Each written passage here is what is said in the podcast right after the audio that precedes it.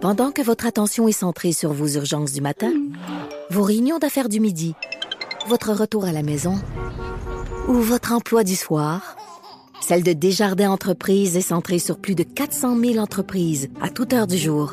Grâce à notre connaissance des secteurs d'activité et à notre accompagnement spécialisé, nous aidons les entrepreneurs à relever chaque défi pour qu'ils puissent rester centrés sur ce qui compte, le développement de leur entreprise.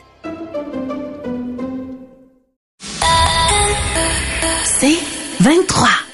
Patrick Lagacé en accéléré. Les meilleurs moments du Québec maintenant en moins de 60 minutes.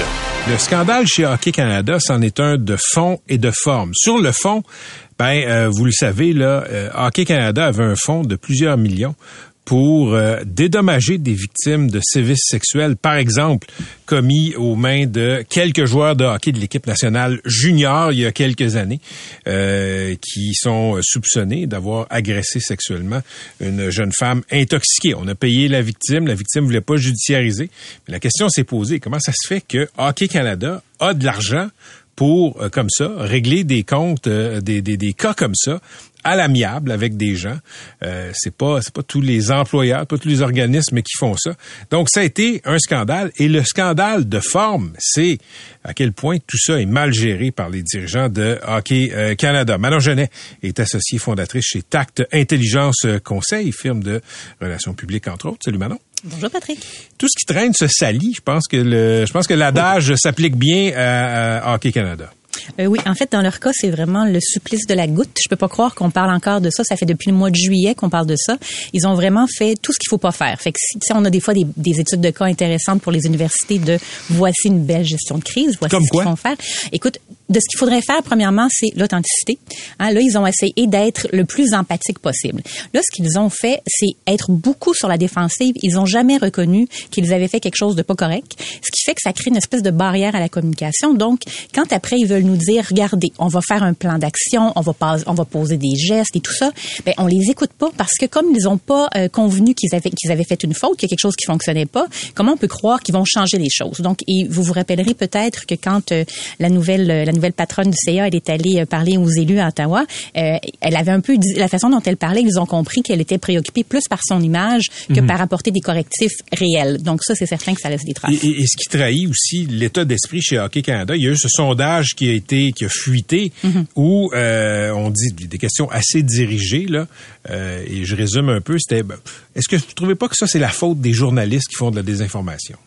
Ben, c'est en tout cas dans notre métier à nous, on- quand on est rendu à dire c'est la faute des journalistes là, pour vrai, c'est parce que t'as pas d'argument là. Tu es rendu à c'est la faute des journalistes, c'est parce que t'as pas expliqué Hmm. ce que tu avais expliqué assez clairement. Euh, bon, des journalistes de mauvaise foi, j'imagine que ça, j'en ai jamais rencontré, mais j'imagine que ça doit exister. Mais souvent c'est la façon dont on explique les choses. Et comme je te disais, l'enjeu c'est vraiment ils ont pas dit effectivement il y a un enjeu et voici ce qu'on va faire pour y remédier. OK, là, il y a des commanditaires majeurs qui ont retiré leur soutien à Hockey Canada. On pense à Tim Horton, on pense à Canadian Tire. Sauf que euh, il y a Chevrolet qui l'avait déjà fait en juin. Qu'est-ce qui fait qu'une compagnie privée comme ça décide de tirer la plug ou pas? C'est une excellente question. Dans ce cas-ci, je te dirais trois choses. Euh, la première chose, c'est le hockey, et on parle de hockey chez les jeunes. Le hockey au Canada et au Québec, c'est sacré. Hein? On n'a pas trop le droit de toucher à ça. Donc, quand ça arrive des événements comme ceux-là, les compagnies se disent, OK, si je, en mauvais français, si je tire la plug, si je mets fin à mon partenariat avec Hockey Canada, est-ce que je vais avoir plus de monde qui vont être en colère après moi que de gens qui vont trouver que j'ai fait la bonne chose? Donc, première, première raison, le hockey, les jeunes, et un peu sacré au Canada, on veut pas trop toucher à ça. Deuxième raison, ils ont regardé un peu les chiffres. Hein. Il y a des ventes. Tim Hortons, ça vend euh, des cafés, ça vend des beignes, ça vend tout ça. Donc, ils ont vu, il n'y avait pas d'impact probablement sur les ventes et ils ont, ils ont pensé qu'il n'y avait pas tant d'impact sur leur réputation. Ils en ont pas entendu parler tant que ça. Ils sont un peu passés entre le mur et la tapisserie. Ils n'ont pas été pris à partie beaucoup. Donc, euh, cette raison-là, donc pas tant sur la sellette.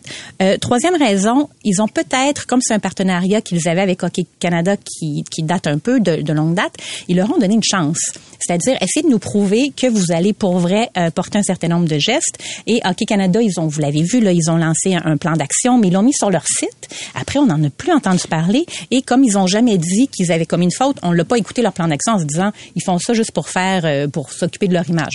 C'est un peu le supplice de la goutte aussi. Il y a le plan d'action qui, qui, bon, qui est une chose. Il y a une enquête interne commandée à un ancien juge de la Cour suprême, parfait.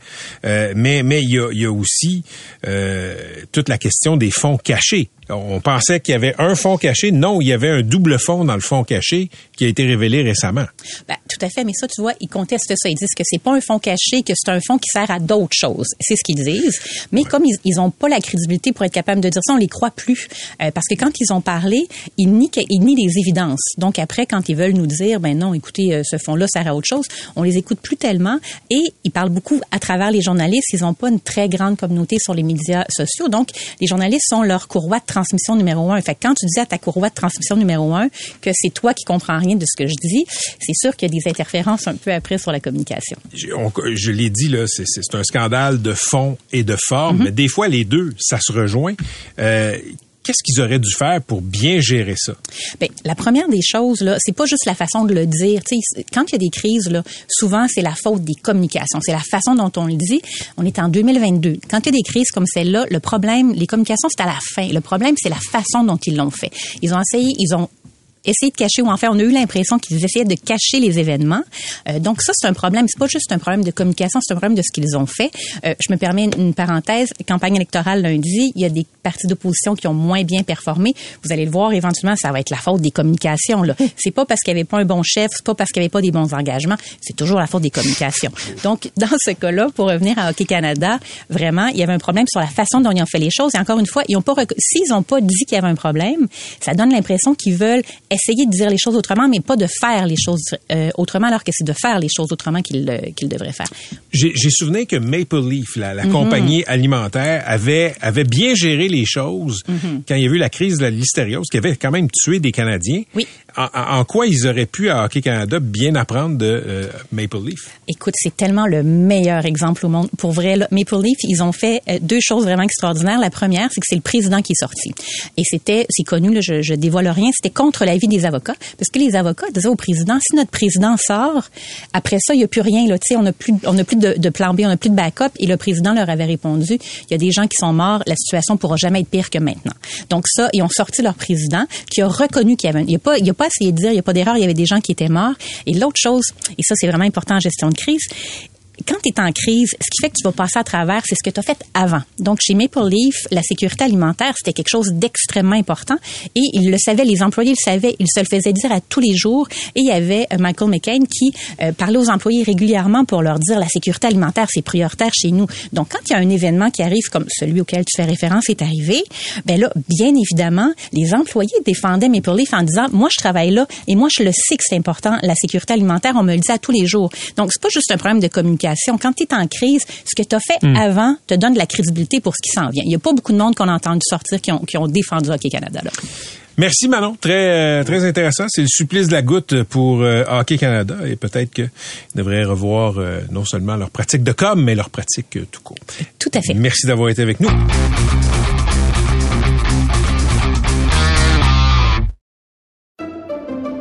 Pendant que votre attention est centrée sur vos urgences du matin, vos réunions d'affaires du midi, votre retour à la maison ou votre emploi du soir, celle de Desjardins Entreprises est centrée sur plus de 400 000 entreprises à toute heure du jour. Grâce à notre connaissance des secteurs d'activité et à notre accompagnement spécialisé, nous aidons les entrepreneurs à relever chaque défi pour qu'ils puissent rester centrés sur ce qui compte, le développement de leur entreprise. Patrick Lagacé en accéléré. Marise Dorèche était euh, journaliste. Euh, Elle s'est fait connaître il y a euh, une dizaine d'années après avoir ouvertement parlé de la chirurgie bariatrique qui lui avait fait perdre plus de 200 livres. Photos à l'appui, photos avant et photos après. C'est un reportage dans le magazine Urbania qui avait fait sensation à l'époque et qui avait aussi ouvert, disons ça comme ça, de, de nouvelles pistes de discussion sur l'obésité, sur l'acceptation de soi. Mais l'après-chirurgie, ça n'avait pas été un long fleuve tranquille pour euh, Marise Dorèche. Le 27 de septembre dernier, Marise Dorèche s'est enlevé la vie. Elle avait 42 ans. Isabelle Dorèche est la sœur de Marise. Elle est avec nous. Isabelle, bonjour. Bonjour, Monsieur Agacé. D'abord, parlez-nous de votre sœur Marise. Oh, je pourrais vous en parler longtemps de ma petite sœur. euh, comme je dis toujours, ma grande petite sœur, parce qu'elle était vraiment plus grande que moi.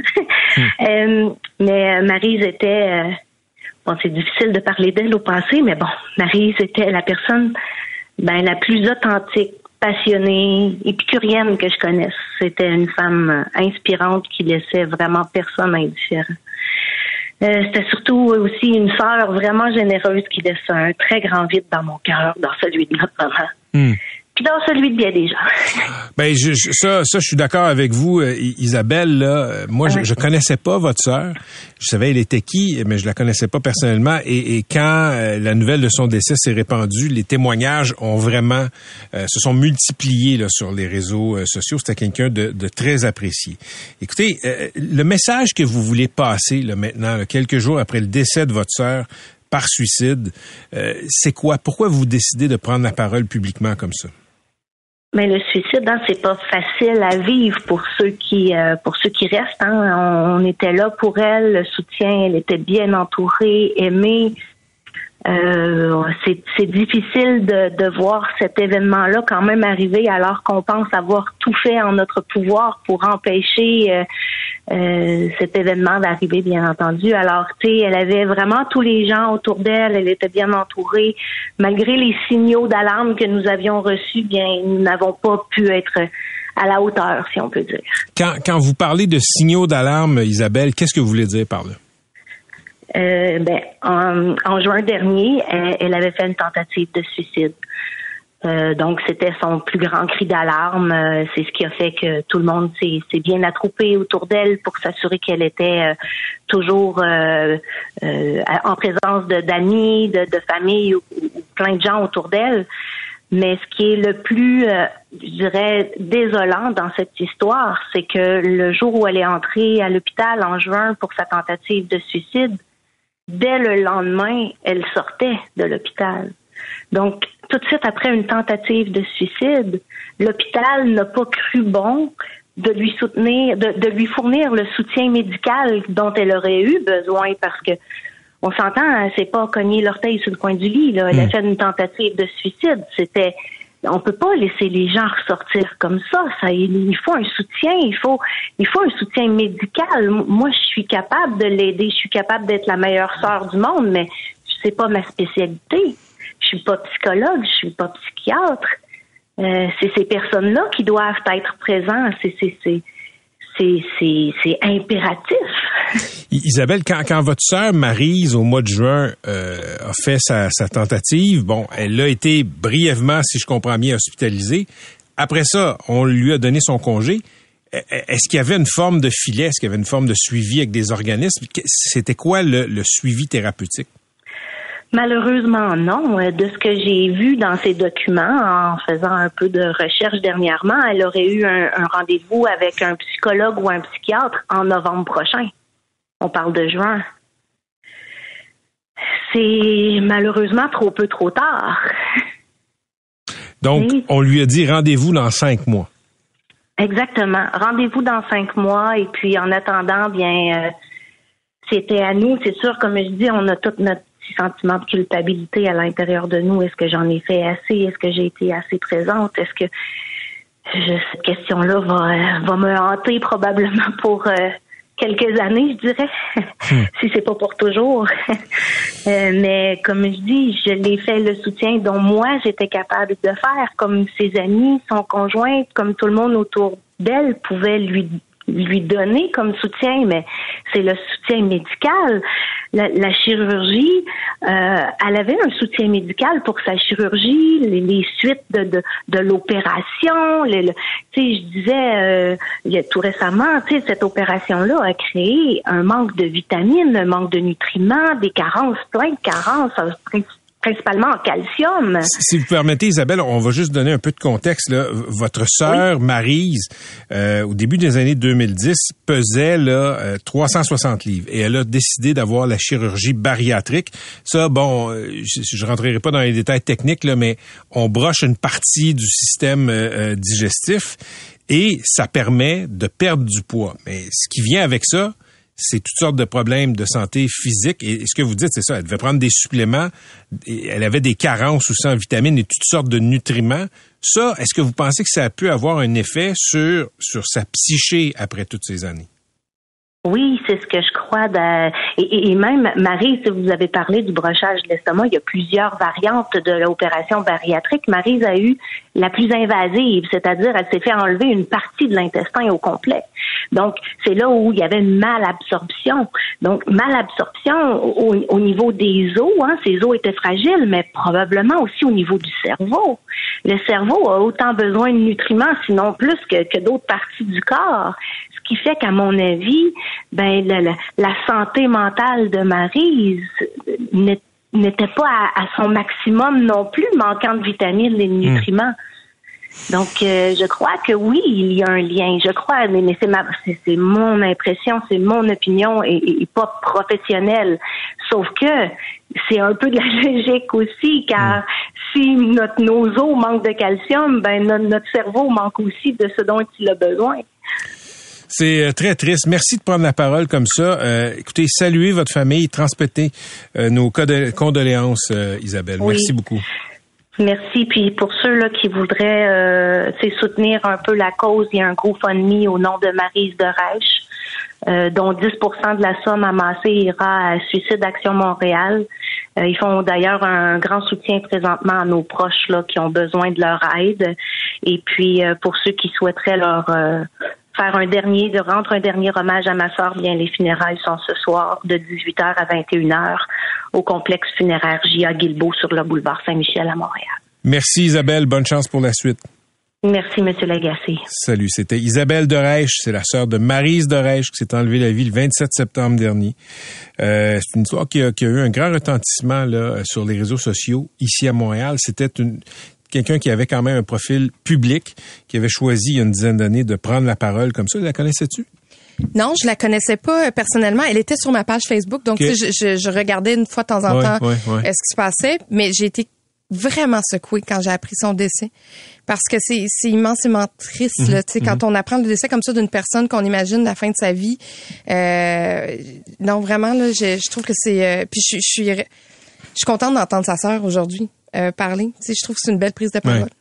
Et euh, ben c'est ça, c'était Isabelle de euh, sa sœur Marise décédée récemment. Il y a un GoFundMe, ça peut coûter cher des fois les funérailles. Donc Marise de sur GoFundMe. Et je souligne aussi l'aide qui va être apportée via ce GoFundMe à Suicide Action Montréal. Et je rappelle aussi la ligne 1 800 appel si vous avez des pensées euh, où vous pourriez vous mettre en danger. Texto aussi 1855 957 53 53 1855 957 53 53. Brosse, brosse, brosse, je brosse les dents. Brosse, brosse, brosse, brosse, je souvent. Bon, il y a une controverse qui implique le brossage de dents des enfants à l'école, des écoliers en fait. Euh, il semble qu'il y a une initiative où Québec va demander aux enseignants de superviser le brossage de dents des enfants. Donne-nous les faits d'abord, Maud.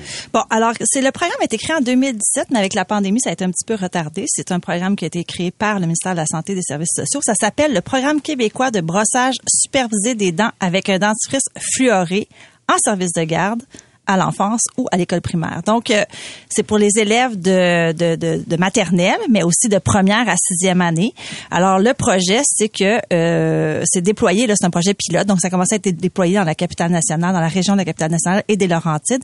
On dit que c'est une base volontaire, mais c'est comme pas clair parce qu'on dit aussi dans le document, euh, j'ai lu le document de base de 2017, que ça devrait atteindre 80% des élèves. Donc, euh, c'est volontaire ou on vise 80 c'est pas exactement clair, mais ça commence à être déployé. Et il y a des exigences. Donc, les professeurs doivent superviser le brossage de dents. Ça doit durer deux minutes. Euh, la, personne qui supervise doit être présente à chaque étape du brossage. Euh, l'enfant doit se laver les mains avant et après. C'est deux élèves en même temps maximum au lavabo. Et les brosses à dents ne doivent pas se toucher. Fait, fait que si une classe, écoute, j'ai parlé à une prof de maternelle pour, pour une chronique il y a pas longtemps, une prof qui a démissionné elle, dans mon souvenir, on va dire, là, pour, grosso modo, 25 élèves, OK? Oui. Donc, deux minutes par, par paire d'élèves, elle en a pour une demi-heure. Oui, mais sauf que le petit problème, c'est que le dîner, des fois, ça dure 30 minutes. Fait que je sais pas quand est-ce qu'on va faire ça. Et ça fait 500, entre 500 et 700 petites dents à superviser. C'est ça, je veux dire, y a assez de lavabo? Ben, tout ça, tout ça fonctionne pas. Alors, les professeurs, c'est une commotion aujourd'hui. Ils sont comme, ben voyons, on va-tu vraiment faire ça? Est-ce qu'on a, on n'a pas le temps de faire ça? C'est comme impossible pour nous. C'est une utopie. Donc, les professeurs sont un peu sous le choc d'apprendre que ça va être mis en place.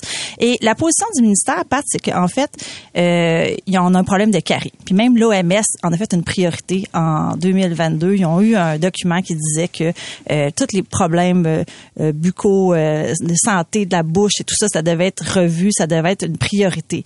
Sauf qu'est-ce que ça passe vraiment par les écoles C'est ça la question. La position du ministère, donc, c'est que plus de la moitié des élèves de deuxième année du primaire ont, sont déjà touchés par la carie dentaire et que malgré bien des mesures préventives, ce pourcentage-là n'a pas bougé depuis les années 90.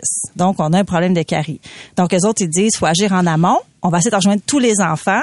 Et donc, on va passer par les écoles. C'est ça un peu le, le, qui est un raccourci selon moi, mais c'est ça la c'est ça la réflexion derrière. Je, comprends le principe. Je comprends le principe. On peut pas être contre le principe en fait. Tu sais, c'est euh, l'école euh, essaie essaie de, de, de suppléer certains travers, disons. Euh, sociologiques, économiques, d'éducation familiale aussi. Tu sais, c'est comme tout, le programme, euh, je sais pas des petits déjeuners dans les écoles. On peut se dire que c'est pas la job des écoles de nourrir les enfants, c'est la job des parents. Très vrai. Sauf que si tu veux avoir des enfants qui passent la journée sans avoir bien mangé, ben c'est peut-être un moindre mal. Mais c'est que l'histoire du brossage, t'ajoutes ça à plein d'autres tâches dites connexes, que les profs ont. Oui. Euh, les profs, je pense que juste les tâches connexes, c'est plus que la tâche. Oui, c'est ça. Puis le ministère dit ben l'intégration des saines habitudes de vie en matière de santé dentaire, c'est une responsabilité collective partagée. Mais moi, je mets un petit bémol, c'est-tu comme une responsabilité parentale pour commencer, peut-être? Ce serait peut-être plutôt ça, euh, parce que dans le fond, les profs sont déjà surchargés. On a un manque de profs. On a des enfants qui mangent pas le matin, comme tu viens de dire.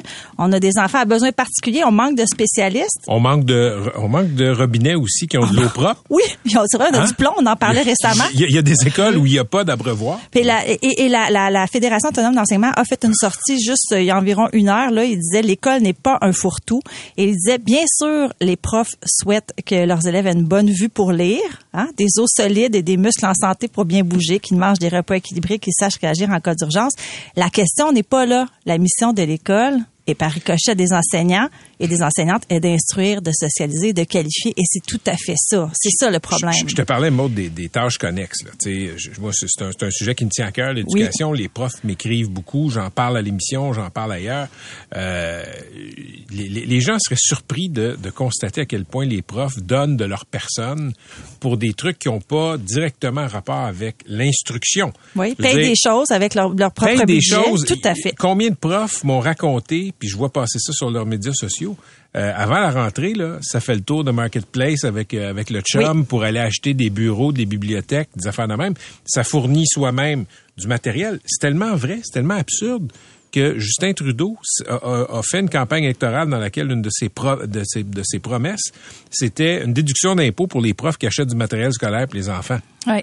C'est ça. Mais on, s'attaque pas, on, on s'attaque pas à bonne affaire. Là. Ça, ça marche pas. Là. C'est, une mauvaise, c'est une mauvaise solution en fait. Puis il faut plutôt parler de l'alimentation, de l'absorption, je pense, de sucre, le, jus. Tu sais, parler des collations trop sucrées, puis faire de la prévention au niveau des parents. C'est peut-être ça. Agir en amont, ça peut être aussi juste de avoir une hygiéniste qui vient en parler, faire donner de l'information aux parents. Moi, je pense que c'est plus ça que d'aller dans les écoles demander aux profs de rajouter ça premièrement, moi, je pense que ça se fera juste pas non plus. Je pense que c'est complètement irréaliste, en fait. C'est juste impossible. Chaque jour, si, chaque jour, il euh, faut que tu consacres une demi-heure à faire brosser dans des enfants, une demi-heure de des conditions optimales optimales, dans le sens où euh, tous les toutes les pères d'élèves ont accès à un robinet pour se brosser les dents quand ils veulent. Ils font pas à fil. Là que si ça va prendre la moitié de l'après-midi dans le réel. Non, non, c'est ça. Puis il disait même, Pat, dans le, dans le document, que euh, il fallait jeter les brosses à dents si elles ont été partagées, si elles sont tombées à terre, euh, prévoir deux minutes par brossage de dents par enfant, je l'ai dit tantôt, distribuer le dentifrice individuellement sur des languettes prédécoupées. Wow. Ou encore, attends, et de laver chaque semaine l'étui et le capuchon des brosses à dents. C'est dans le document, là. Mais, mais le, le, document émane d'où? Ministère de la Santé 2017. C'est le ministère de la Santé. Oui. C'est pas le ministère de l'Éducation. Non, ministère de la Santé et des Services sociaux, parce que, comme je te dis, l'OMS, ça, ça part aussi, il y a comme, il y a comme un, un- un désir là, de, de, de corriger ce- ce- cette problématique-là. Puis j'ai regardé, Patrick, est-ce que ça existe dans d'autres pays? J'ai trouvé en, en Ouganda, en Afrique de l'Est, c'est vrai. Il y, a, Mon il y a un programme pour les enfants Mais- euh, 6 ans et moins dans mais- les écoles. Écoutez, moi, je, je veux pas, je veux pas banaliser ça parce que la santé, la santé dentaire, c'est un problème dont on parle pas beaucoup. Ok, euh, quand t'es adulte puis t'es pas couvert par des assurances, quand t'es adulte, t'es couvert par des assurances, mais que la procédure dentaire devient un petit peu complexe, compliquée. euh, c'est extrêmement, euh, c'est extrêmement dispendieux. Ça peut être anxiogène, ça peut être très Ben, douloureux et anxiogène de, savoir que tu peux pas te faire réparer une dent puis que t'as mal. euh, t'as, mal, puis après ça, la solution, c'est de l'enlever. Non, non, un, c'est clair. un problème important. Euh, je, je veux pas banaliser ça. Puis chez les enfants, semble-t-il que la carie est en augmentation, etc. Je veux pas banaliser ça. Je veux pas banaliser non plus, et je pense qu'on le banalise à Québec, à quel point les profs sont surtaxés en termes de tâches. Ça passe pas par là, c'est pas ça la bonne solution. On pourrait parler de sucre puis de malbouffe aussi parce que s'il y a de la carie, c'est parce qu'aussi on ingère des mauvaises affaires. Faut peut-être parler de ça à la place. Oui, hey, boy, boy. OK, euh, intéressant. Chez vous, tout le monde se brosse les dents comme du monde, deux brosse, minutes? Brosse les dents deux minutes. Deux Et- minutes, je suis même pas sûre. et tu jettes la brosse à dents quand- quand quelqu'un échappe la brosse non, à dents? mais on a déjà chanté cette chanson-là. La chanson qu'on a entendue tantôt, là, ça, Ouais. on, la, on la connaît. Ben oui, elle passe partout. Ça. J'ai- j'ai- J'ai comme... Peux-tu cracher dans ça? Bon. Moi, j'ai comme des mauvais souvenirs de passe-partout. Bon. Bon, ça y est. Non, mais, mais j'écoutais pas passe-partout. Quand j'étais petit, j'ai raté cette vague-là. Ma mère me faisait écouter un peu plus tôt, euh, euh, quelques années avant. Sesame Street. Puis, mais mon frère, lui, il écoutait passe-partout. Puis c'était à 6 heures. Puis moi, je voulais écouter une nouvelle pendant qu'on Ben mangeait. voyons donc, t'écouter les nouvelles à quoi ce temps? Ah, non, je- écoute, j'ai 11 ans de différence avec mon frère. Fait que quand j'avais, je sais pas moi, 13 ans, on écoutait Passe-Partout à la maison parce que euh, fallait que Max euh, écoute euh, Passe-Partout. Moi, je voulais écouter, euh, écouter une nouvelle. Fait mais j'ai toujours, j'ai, toujours trouvé ça un petit peu niaiseux. J'ai adoré Passe-Partout, sauf les confidences de Passe-Partout à la Pourquoi? fin, que Ah. je n'aimais pas. Ben, je la trouvais moralisatrice, puis j'aimais pas son ton. Est-ce que tu te souviens de Pascaro qui faisait le chat? Ben non, tout ça c'est comme tout le monde parle de ça. Hein? Quand on passe de passe-partout, il faut absolument parler de Pascaro. Ça- Je me souviens de grand-mère et de Ça, ses c'était contes. quelque chose. Ah oui, hein? Je me souviens de Fardoche qui Ouais. pétait des coches. C'était pas l'époque, ton époque de rose Quand, bonbon, quand Pascaro Maude. avait brisé la vitre, avait, la, Hein? la recollait avec du mastic. Puis elle avait perdu, ça avait joué dans son coffre à outils. Pas Ouais. une petite crise, là. Tu sais, il, donnait de la merde. C'était le bon temps, ça, Maude. C'est du quoi? C'était- On t'était pas fait en porcelaine. J'ai juste deux mots à dire Vas-y donc. à propos de Fardoche. Masculinité toxique.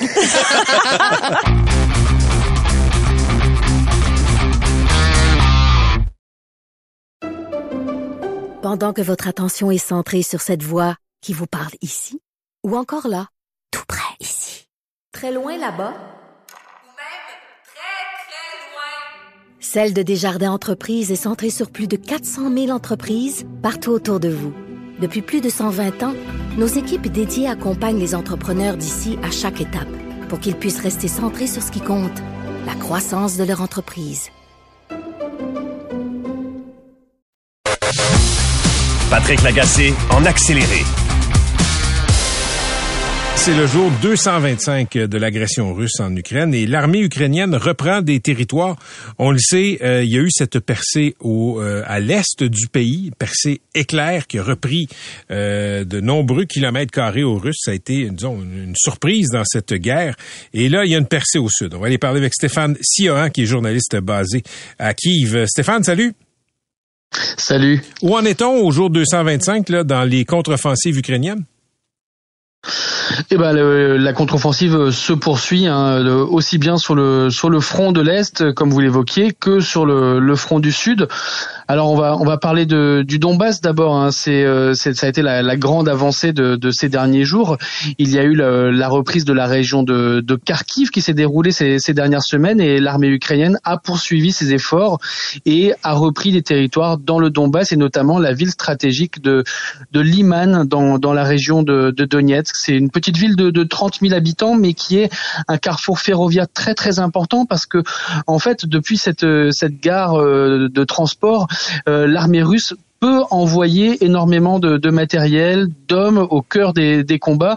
Et donc euh, il y a une, une, une grosse bataille. Hein. L'armée ukrainienne cette fois-ci euh, n'a pas a, fait face à une véritable euh, euh opposition de, de, la part des Russes. Et finalement, euh, bah, l'armée ukrainienne s'est emparée de, de, de Liman et l'avance se poursuit dans dans la région de, de Lugansk où les, les Russes continuent de, de perdre des, des, territoires. Et puis donc au sud également, il y a une, une, une percée de, de chars qui s'est déroulée assez impressionnante hein, depuis environ quatre jours, euh, qui progresse le long du, du grand fleuve, le, le Dniepr, et petit à petit des villages qui sont récupérés par l'armée ukrainienne, avec toujours les, les, les mêmes scènes qu'on voit euh, revenir en vidéo sur les réseaux sociaux, également par les canaux officiels de, de populations qui se sont terrées chez elles pendant euh, pendant des mois sous l'occupation et qui accueillent les soldats ukrainiens en leur offrant de, de la nourriture notamment, en tombant dans, dans leurs bras. Il y a des il y a des scènes tout à fait émouvantes, mais cela n'empêche pas que euh, la guerre est quelque chose de, de, de très dramatique il y a des, pertes des, deux côtés, bien entendu, et euh, le coût humain de, cette reconquête est extrêmement élevé pour l'Ukraine. Stéphane, on, voit beaucoup de, vidéos où des soldats russes se rendent euh, euh, aux, forces ukrainiennes. J'ai même vu l'image d'un tank, et, c'est difficile de départager parfois dans des situations semblables, ce qui est de la propagande, ce qui sont des montages et ce qui est vrai. Est-ce que sur le terrain, ça se vérifie qu'il y a des désertions comme ça? Alors on, on, commence à en voir. Euh, vous savez, pour pour nous les journalistes, c'est difficile de nous en rendre compte parce que nous n'avons pas accès à la première ligne des, des combats, les combats qui sont d'une extrême violence. Hein, vous vous en rendez compte, et, et, donc les journalistes sont tenus à l'écart et nous reporters, nous pouvons nous rendre sur les, les, champs de bataille une fois que la bataille est terminée, dès le moment où euh, un certain nettoyage, euh, c'est le terme militaire, hein, a été effectué, où les routes ont été déminées et l'accès est relativement sécurisé. Et en effet, on voit beaucoup ces vidéos. Euh, c'est à la fois de la propagande et à la fois quelque chose d'intrinsèque à la société ukrainienne. Euh, pourquoi c'est quelque chose d'intrinsèque à la société ukrainienne? C'est parce que la différence de la, de la société russe, c'est une société qui est libre et euh, tous les soldats ont des téléphones portables avec eux. Ils ont des, caméras, des GoPro qui sont installés sur leur casque et ils filment les combats. Alors pour des raisons militaires, mais également pour garder une trace de, de ces combats. Et malgré les consignes de l'état-major ukrainien de limiter au maximum euh, l'information qui sort des champs de bataille, et eh ben ces soldats ils sont branchés sur les réseaux sociaux, sur Telegram, sur Facebook et très très vite euh, sur les champs de bataille on voit ces vidéos qui arrivent et qui sont récupérées sur les réseaux sociaux. Et ça je dirais pas que c'est de la propagande, c'est vraiment de l'information de base. Mais néanmoins vous avez raison, c'est une guerre, il y a également une, une bataille sur le champ de, de, de la communication. Et les Ukrainiens sont, sont particulièrement habiles je dois dire pour mettre en scène euh, cette information. Euh, je sais de, de, sources sûres que le ministère de la Défense ukrainien a recruté dès le début de la guerre des, des spécialistes de la communication, mais également des, des, des cinéastes, des documentaristes qui récupèrent ce flot d'images, qui y apportent ces musiques que vous entendez mmh. sur YouTube, sur Twitter, qui accompagnent les avancées des, des chars. Et donc il, euh, il y a une véritable mise en scène de façon à, à, à montrer une image un tout petit peu glorieuse de, de, de l'armée ukrainienne. Donc voilà, il y a un petit peu ces, deux côtés, la nouvelle ère des réseaux sociaux, et puis également euh, un effort certain euh, de, la part du gouvernement ukrainien de mettre tout ça en forme, sachant que le président ukrainien est, il ne faut pas l'oublier, un producteur audiovisuel. Stéphane, vous signez dans le Nouvel Observateur un article euh, très intéressant sur l'utilisation de drones de fabrication iranienne par le camp russe. Qu'est-ce que ça signifie d'abord que les Russes soient obligés d'utiliser de la technologie iranienne? Oui, tout à fait. Je me suis rendu euh, hier en reportage dans une petite ville de 200 000 habitants qui s'appelle Bilatserkva, à euh, à peu près une heure et demie de, de route au sud de, de Kiev. C'est une c'est une ville de caserne militaire où euh, où sont basés plusieurs corps d'armée ukrainiens. Et dans la nuit de, de mardi à mercredi, une douzaine de, de drones kamikazes ont survolé la ville. Six d'entre eux ont été abattus par la défense antiaérienne, mais six d'entre eux se sont écrasés sur des baraquements de la 72e brigade euh, mécanisée ukrainienne, une, une, une brigade d'élite ukrainienne, et j'ai pu l'observer de mes propres yeux. Les bâtiments étaient proprement détruits. Mmh. Alors il y avait un, un, véritable blackout informationnel de la part de l'armée ukrainienne, mais j'ai pu m'entretenir avec quelques soldats qui m'ont montré des photos de, de débris de drones, et il s'agissait bel et bien de drones suicides de fabrication iranienne. Or, on sait, selon euh, plusieurs informations diplomatiques, que le Téhéran a livré quelques centaines de ces drones suicides euh, à l'armée russe. Pourquoi l'armée russe les utilise maintenant? Bon, il y a plusieurs raisons. Elle a besoin d'armes, elle a besoin de frapper dans la profondeur, elle perd du terrain sur les champs de bataille, mais elle a besoin d'exercer un, un, climat de terreur et, de, et, de, des destructions à l'arrière du front. Or, l'armée russe dispose de moins en moins de missiles balistiques, ces missiles de croisière qui sont tirés depuis des, des bateaux de, depuis la mer Noire, euh, notamment ces fameux missiles balistiques de type calibre euh, qui ont été fortement utilisés au début de la guerre. On, on estime que l'armée russe a utilisé déjà 60% de ses stocks de, de missiles de, de croisière. Mmh. Donc il semble que les Russes aient besoin de faire des économies, de, de maintenir leur stock de, de missiles parce qu'on ne, on ne fabrique pas comme ça en un claquement de, de, de, de doigts de, de, nouveaux, de nouveaux missiles pour les remplacer et continuer à exercer ce, ce climat de terreur à l'arrière pour faire vraiment peser euh, la peur sur la population. Merci beaucoup Stéphane, on va se reparler euh, très bientôt, j'en suis certain. Faites attention à vous. Salut, bonne journée. Salut, c'était Stéphane Siohan qui est journaliste français basé à Kiev en Ukraine. Patrick Lagacé en accéléré. C'est 23. Pendant que votre attention est centrée sur vos urgences du matin, vos réunions d'affaires du midi, votre retour à la maison ou votre emploi du soir, celle de Desjardins Entreprises est centrée sur plus de 400 000 entreprises à toute heure du jour. Grâce à notre connaissance des secteurs d'activité et à notre accompagnement spécialisé, nous aidons les entrepreneurs à relever chaque défi pour qu'ils puissent rester centrés sur ce qui compte, le développement de leur entreprise.